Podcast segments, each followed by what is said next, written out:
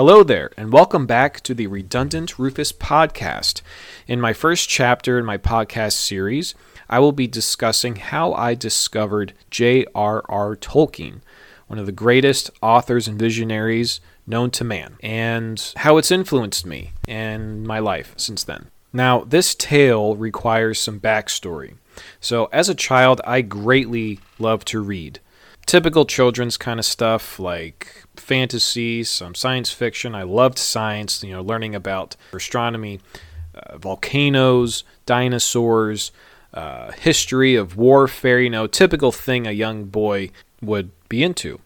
It really started to go downhill once I was re- I started to receive these summer reading lists outside of the standard reading lists, you know, that we had to uh, we had to do during during school. And I could barely relate to anything or connect with anything that was offered to me in these lists. They were uninteresting and I felt they were very boring. I had to read them, so I read them, and they were very dull. Like a lot of people or a lot of kids, I didn't like being told what to do. I didn't like being told what I could and couldn't read. I could think of a hundred more interesting books than the ones given to me on these ridiculous reading lists. So I got disillusioned from reading for probably four or five years. I was much more into gaming and other activities than reading. And now that I've given that backstory where I was once I discovered Tolkien, my family and I were at a movie theater. It was sometime in 2000. And they had the suspended television with a trailer playing, and I was looking at the trailer, and it was for this new upcoming trilogy called The Lord of the Rings. Now, I had never heard of The Lord of the Rings. I had never heard of J.R.R. Tolkien. And as I was watching this trailer, it was like a pre production trailer, and it was like the first one they put out. My father was watching along with me, and he pointed out, Yeah, John, that's The Lord of the Rings. That's a great series. I read that a long time ago. It talks about elves and orcs, you know, these monsters, and there's this ring that gives power to the the wearer. Oh, great power. It's a great series. You probably would love it. Now, before I continue, I must state this. My father was a history professor for many years in universities and colleges. He taught everything from Greek mythology to American Civil War, like American history, medieval history, ancient history, anything and everything from Adam and Eve up until the American Civil War, you can consider him a subject matter expert about. And growing up, my siblings and I would enjoy bedtime stories, these historic events or these mythological individuals or creatures or tales and legends. Those were our bedtime stories. And so he started talking about, yeah, the, the author J.R.R. Tolkien who who wrote these books, The Lord of the Rings, he was he was a linguist and he was a, a professor at Oxford. He he understood language. He understood mythology. He understood heroism and it's injected in his books and you know I love them and I really think you'll love them too. So as a teenager, he was telling me all these things and I was just kind of nodding my head like, yeah, okay, yeah, that sounds good, okay. You know, because I wasn't really into reading. Some time passes and I watched the trailer for The Fellowship of the Ring, and I was completely blown away by what I saw.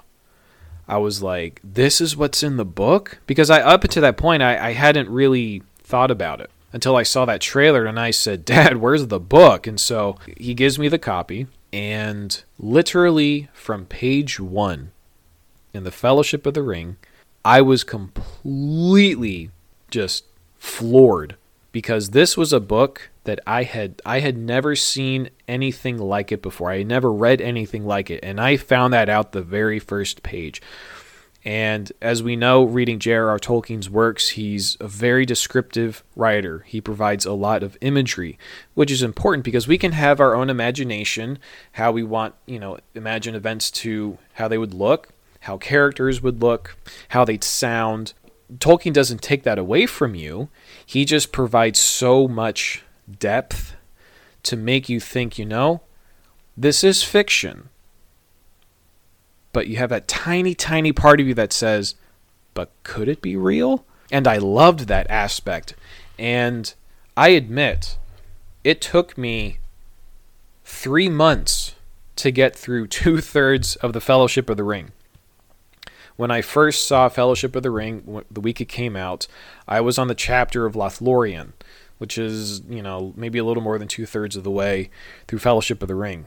And up until that point, I had to reread so much because everything, there's just so much description, so much, so many characters, so many events. It didn't dissuade me from progressing.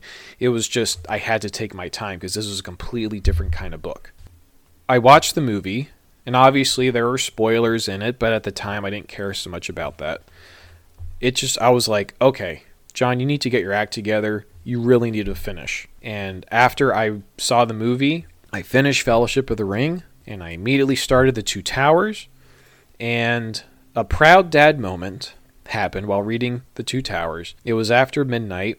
I couldn't sleep because I was left on a cliffhanger in the book. I, I, don't remember exactly what it was, but I was left on a cliffhanger and my father's study was adjacent to my room. So I sneaked into his study, got you know the Lord of the Rings, and I started reading from where I left off. And my father uh, apparently heard me and came upstairs, and he was like, "John, what are you doing up?" And I said, "Oh, I just I couldn't sleep. I just had to, I had to read you know the Two Towers just to just to just to see what happens." And uh, typically, I would have gotten in trouble because I was out of bed but I was reading Lord of the Rings, and my father had a big smile on his face, and he said it was okay for me to continue reading. So I kept reading, finished Two Towers, and immediately started Return of the King. Now, as I had been reading The Lord of the Rings, I was becoming more aware that there were other books. Like The Hobbit, I had heard of that book before, but just that was it, nothing more. Uh, my father owned that book, so, right when I finished Lord of the Rings, I immediately started The Hobbit. I read that uh, within a few days, and honestly, it's a book you could read in a day, but I'm a slow reader, so it took me two or three days. But finished that, and I wanted more. I'm like, this is incredible. So, I found out my father also had the books of Lost Tales, parts one and two, as well as the Silmarillion. So, I read the Silmarillion first and books of Lost Tales, and then I read Unfinished Tales. So what I'm getting at is I had become enamored by Tolkien's legendarium about how descriptive he was, how this imagery that he would just inject in the pages.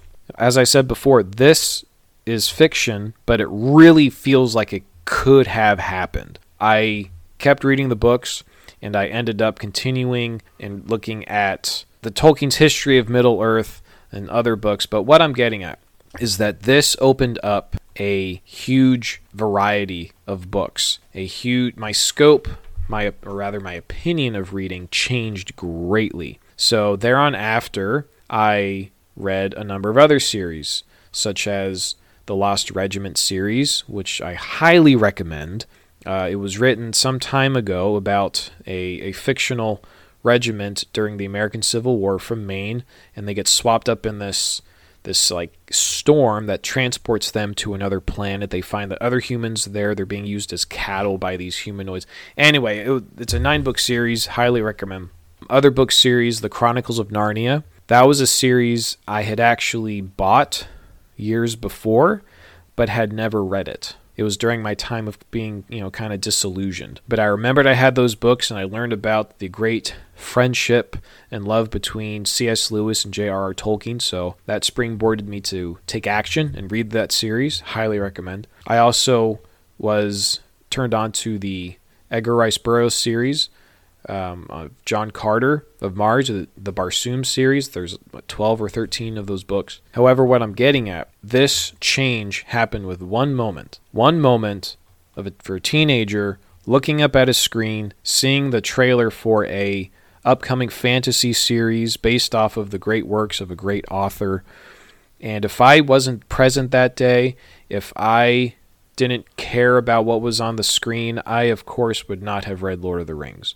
It was a moment in my life that I needed to be exposed to those books, to be exposed to the need to have an imagination, the need to, you know, believe that, like Frodo, life sucks, Stuff happens, but I'm able to be better.